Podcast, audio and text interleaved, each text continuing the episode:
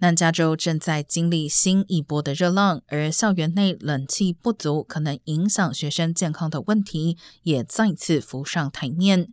长堤联合学区有百分之二十的学校至今依然没有安装空调。